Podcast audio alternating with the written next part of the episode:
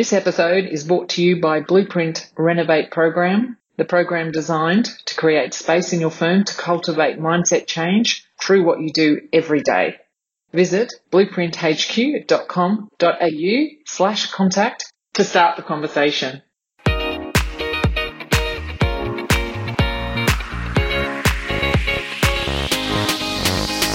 Welcome to the In Demand Accountant. I'm your host, Sam Dean, and I'm excited to have you here to explore efficient and effective frameworks for implementation of change so we can stay in demand, build business mastery, and meet any kind of disruption that comes to us. All notes and links can be found at blueprinthq.com.au forward slash podcasts. Enjoy the show and get curious on what we can do as an industry going forward. Hello, everybody, from wherever you are right now. I hope that you are enjoying yourself and having a great day or night as to whatever time of day it is. Today, we're going to look at another characteristic of the in demand accountant going forward. And I think this is a really important one. It's probably one of the softer skills one around emotional intelligence and empathy. So come on, tell the truth. Who saw the topic of this podcast and maybe rolled their eyes a bit and went, oh God.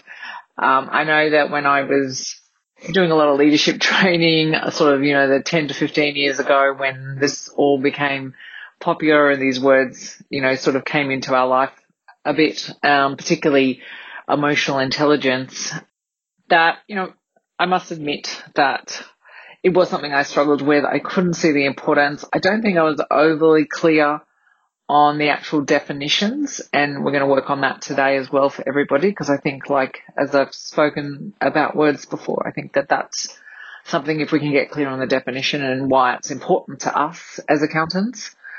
Um, one of the reasons I do what I do is I like to develop learnings and stuff for accountants that are developed by accountants and as you all know, I am one and, and most of my team is one as well. So I think this is super important. So it's not going to be, um, your normal emotional intelligence and empathy training. It's, or, um, I'm going to tell some story about why it becomes so important to me and, and why it's so important to us, but then also drill down a little bit pragmatically as to you know, what it actually means and, and tips and tricks on how we could maybe put some of this into our everyday life. Emotional intelligence and empathy are both abilities. They are not uh, traits, which means that they can actually be learnt and developed. And I think that the two two areas that you would you continually do. Empathy is actually a part of emotional intelligence, but we drill down on that particularly because I think it's particularly important for advisors.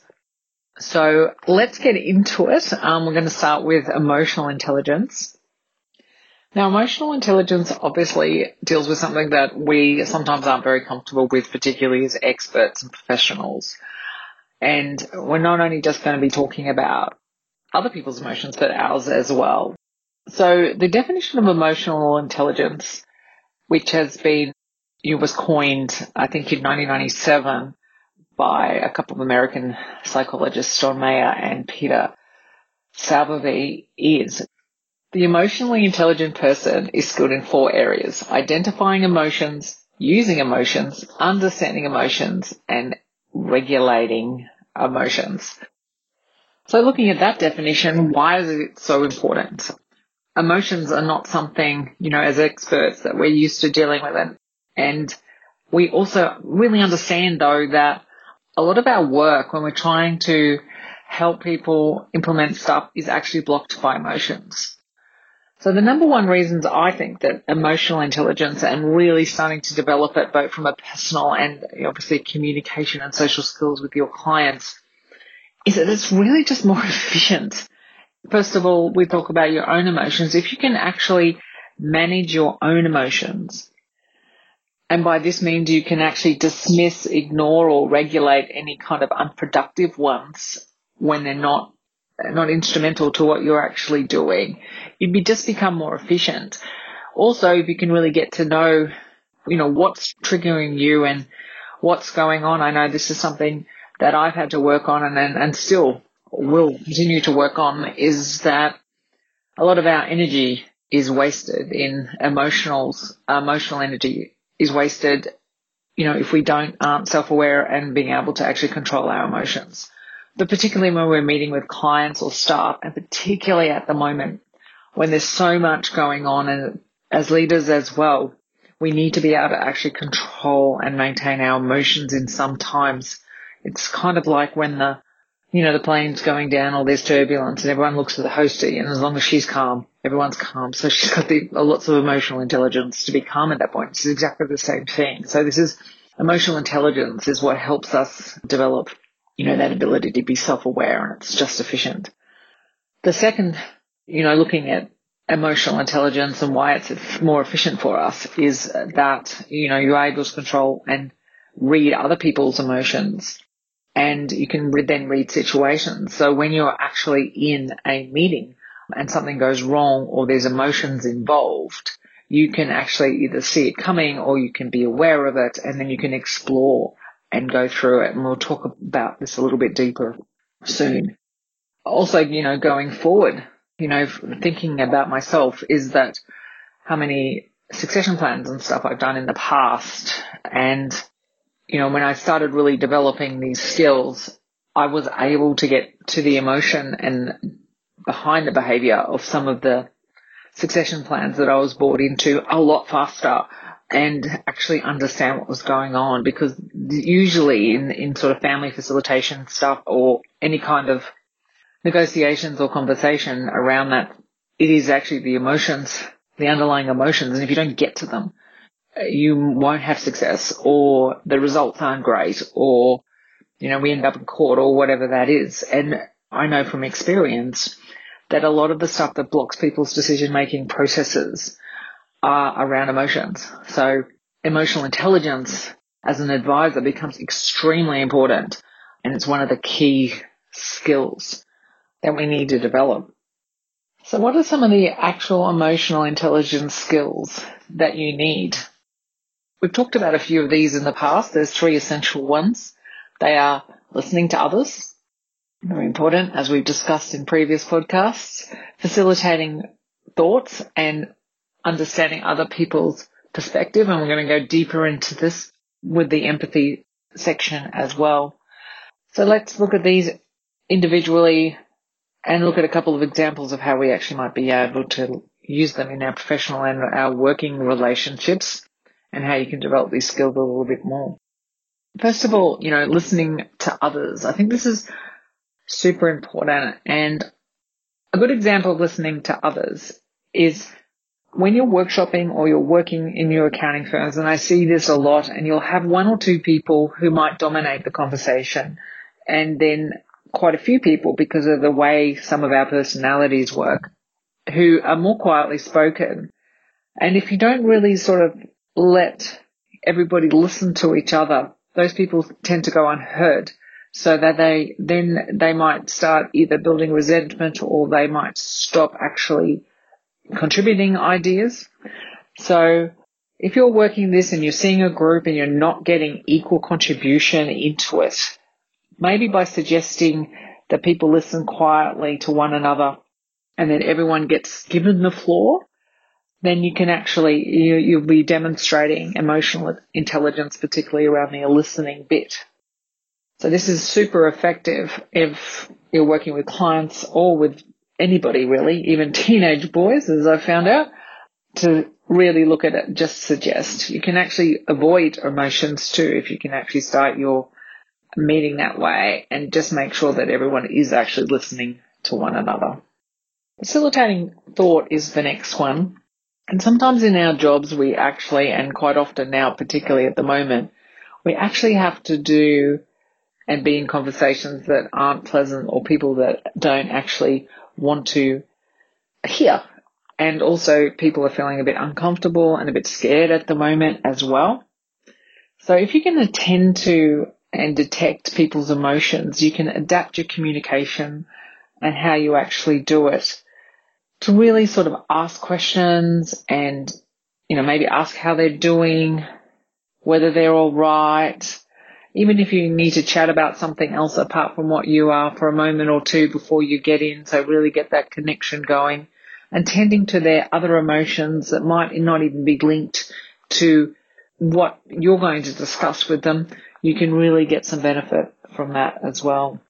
And the last one is really understanding the other person's perspective. And a good example for this is, and I've been both the receiver and the receivee on this is, you know, if someone's really super busy and they're under a lot of stress, and certainly a lot of people are at the moment, you drop a file off to them and that you've worked really hard on and you basically, they go, yeah, thank you very much. Or they don't even say anything. Yeah, great. You know, don't even say anything at all or don't give you any kind of feedback. You may, you know, come out of that and go, well, you know, I've worked really hard on that. They don't care. You know, they're in a mood you know, it's all about me or, or whatever that is. So if you can sort of sit back and put yourself in their shoes for a moment and go, okay, well, they're super busy. Everything's happened. Obviously just under stress and then check back in with that person later on and go, Hey, are you okay? You were a bit abrupt before. You're not usually like that or whatever the case may be and really then stand in their shoes. So you've then diffused your emotions then. You've, um, being able to become aware that you were getting annoyed and then put yourself in the other person's perspective to maybe defuse that a little bit, both from your point of view and that. And then you ended up not getting annoyed at that person. And then you've also helped and supported them. Quick recap. Listen to others. See if you can facilitate thought outside the emotions and really get to understand others' perspective when we get into them. And as I said, we'll work on some of the other empathy skills that go around that as well. So just a quick tips and tricks on how you can actually develop these skills that we just discussed. So number one, work on your self-awareness. So be mindful. Being mindful is the key to this exercise and it's actually remarkably easy. So what I've learned is to take a bit of a time at the end of the day, just a couple of minutes to really go through some of my reactions to the day I'm quite a reactive person by nature. So it's really been great to me to actually, you know, step through and say, why did I react to that and get to the underlying emotions?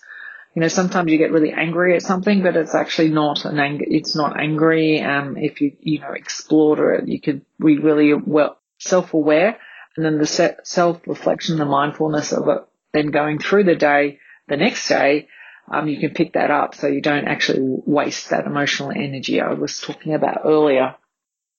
The next one is actually reframing your perceptions.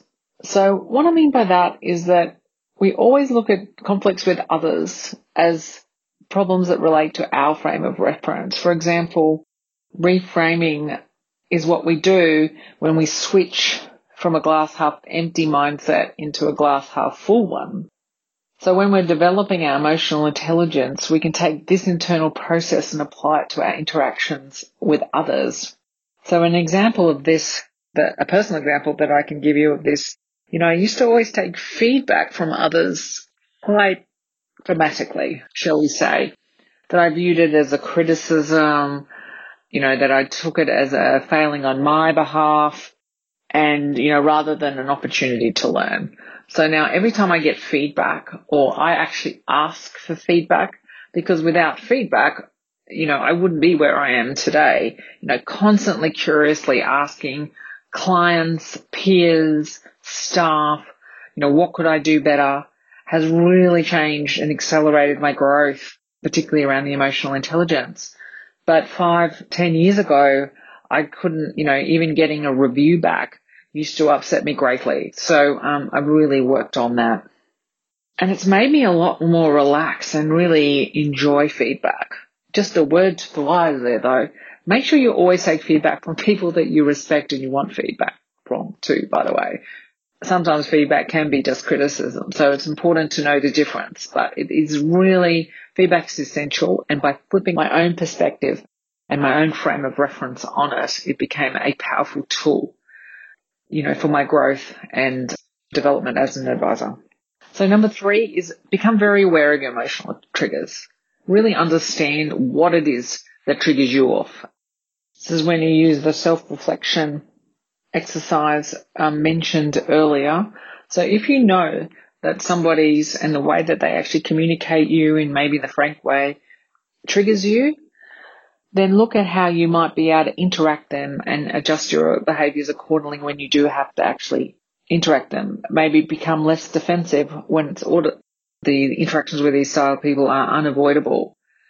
Also, if something, if somebody does trigger you and you can avoid them, just avoid them. So you don't actually have to get there. As long as it's actually, you know, relevant to do that. The last one, and I do find, and I can say this because I am a woman, that women aren't as strong with men is, is recognize and celebrate your positive emotions. So really recognize and taking the time out to experience this. Now, this doesn't mean going on a tropical holiday. It could be recalling during the day happy thoughts, expressing your gratitude to others. The more positive emotions you can put in the day, the more resilient you'll be when negativity does occur. And the better you are equipped, the most, the stronger your emotional intelligence will be. One of the underlying key elements of emotional intelligence is empathy. And the reason why I focus on it is it was this skill that gave me the most trouble and also gave me the biggest bang for your buck because I found a lot of that. The other one sort of rolled off it, if you like, for myself. And I think it's one of the elements of it that is probably most confused because of, again, of the definition. So first of all, I want to just give you a quick definition of what empathy is because it's really important to develop an understanding of the meaning of it. So empathy is connecting with people so you know, so that we know that we're not alone when we're in struggle. It is a way to connect to the emotion of the other person is experienced, but it does not actually require that you experience the same situation. So most of us have experienced all of the emotions, so we can usually link in with somebody's emotions. And this is why it is actually such a difficult thing to do because we don't want to confront some of those emotions. But it's very difficult to have, you know, everyone has a different life experience of being in different situations. So you, you might not be able to actually relate to the actual situation or what they've been through. And frankly, you shouldn't try to because everyone's situation is different and everyone responds differently. But you can sit in other people's shoes by sitting with them in the emotions because we've all faced most emotions um, during our lives. I just also want to drill down a little bit on the difference between empathy and sympathy. An author and speaker who has helped me develop this strength in empathy is Dr. Brene Brown. I strongly recommend if you want to delve more into this work that you follow her. So sympathy and empathy are often confused, but sympathy is I feel bad for you. Empathy is I feel with you. So sympathy can actually make someone feel more alone, whereas empathy makes us more connected. Empathy is a practice that can grow over time and just, you just need to really develop the muscle. So the more I learn about empathy, the more I understand what a complex skill set it actually is. However, we can really look at taking some steps that are less complicated to really start developing this. So I'm just going to run you through a few. So to really develop empathy, look at doing these next things, which everybody can do. One is be kind. Just approach everything with a element of kindness throughout the, the conversation or whatever you're in. Be curious, explore why they're feeling like that. Don't offer any solutions, just be curious and keep going. You don't need to fix people's problems or make people feel better, connecting and listening is super powerful. Try to understand what the people is feeling, not what you might feel in the same situation, but what they're feeling. So get curious in their feelings. Help people to know that they are not alone in their feelings. Even if you've never experienced what they're actually going through, you will know and you might know you're feeling. Let people know that you are grateful that they've shared with you with conversations such as, thank you so much for sharing that. With that, I feel very trusted and honor that you would share that with me. Just a quick recap on those. Be kind, curious, don't fix problems, try to understand the feeling the person is having, stand with them and tell them they're not alone and be grateful and let people know. So, as I said before, empathy is a, a complex skills, and there are some common ways to actually get it wrong. So, I'm going to just give you a bit of a tip, tips around a couple of those, which I do see and I have done myself I, in our day to day, particularly as experts and accountants. I think our biggest empathy miss as experts, and I certainly have been guilty of this in my past, is when sometimes people make mistakes or come to us with a disaster and you know, for us it's fairly obvious or we don't understand what happened, particularly with clients who don't necessarily understand tax or anything like that, or particularly bookkeeping. And we may not say it, but we think, you know, why wouldn't have you done that? Or why don't you understand that? Or anything. So very much, you know, I can't believe you did that type of reaction. And I found even when I was getting a bit better at that, even if I thought it, the body language and everything came with it. So remember, empathy is sitting in the other's shoes. So if they're confused or frustrated or scared of something, think of it that way not as to what they actually did, which we can't believe that they actually did. So that's one of the biggest empathy misses I think we see. Another one is the, you know, that if you've got somebody particularly who does a really great job all the time, and then, you know, how the mighty have fallen, you know, if I, I just never expected that from you, or I didn't think that you would ever be someone who didn't do well, or, you know, what happened if people are going through a rough time or something like that again, that's a big miss. That's not what they need at that time. They need support. And another one I think we do is, oh, if you think that's bad. So if someone's coming to you with a $50,000 tax debt or something like that, which in their terms is just terrible or horrible or they haven't paid it or some catastrophe thing and you go, well, if think that bad, last week I had a client with a hundred thousand or whatever. That is an empathy mix. Because you're not sitting in their situation. Their situation might be, you know, from their point of view, much, you know, it, everyone's situation is their situation. So, you know, try to avoid those ones. And then the empathy one, which is, I feel sorry for you. I get it. I feel with you, you know, rather than I get it. I feel with you. And I've been that or, you know, I've done, felt similar things maybe in different situations. So, you know, sympathy is a disconnecting thing, empathy is a connecting thing. And if you can just even keep that in your mind when you're starting out on this journey, that would be super valuable. So remember, there's no right or wrong way when it comes to giving and receiving empathy. Like everything, it's just practicing and most importantly, show up. For me, I, my personal tips are, it's just even if you don't know what to do, stop and listen and just show up. You will mess up but just keep practicing and circle back. You know, the other day I did something from an empathetic point of view, which wasn't appropriate with a staff member. I thought about it afterwards.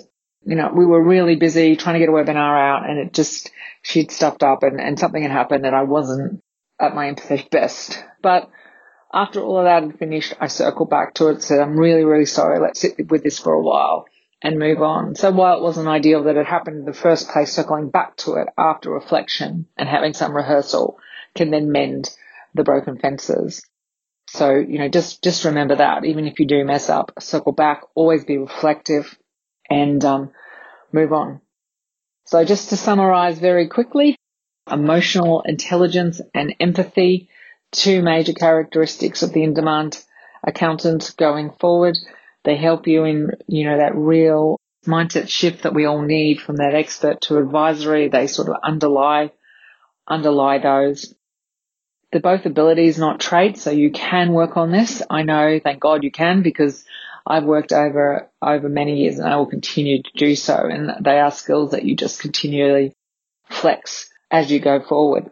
But I, you know, must say that without the emotional intelligence work and then later on the, the deeper work into empathy, I just wouldn't be sitting where I am today and I wouldn't be connecting it. And while some of this stuff that we do is super uncomfortable, it gives you the framework to actually be super comfortable around it. And it gives you the skills then to go forward and to confidently do it. And I can tell you the feedback we get from our clients, you know, and I've got from my clients is unparalleled and the joy I get from solving some problems just with these skills that I've learned and undoing people's feelings. People always remember how they feel, not exactly, you know, what actually happened. So if you can move their bad feelings into good feelings or at least make them feel safe within their bad feelings, they will always remember that. So learn these skills well. And as I said, these are skills that develop over time. They're muscles. So keep working on it. It is really worth the effort. So as usual, be brave and continue the conversation. And I'll see you next week. Thank you. Thank you so much for listening. I hope you enjoyed that conversation. To check out more information on all things Sam Dean and Blueprint, go to the website blueprinthq.com.au. And remember, continue the conversation and be brave. See you next time.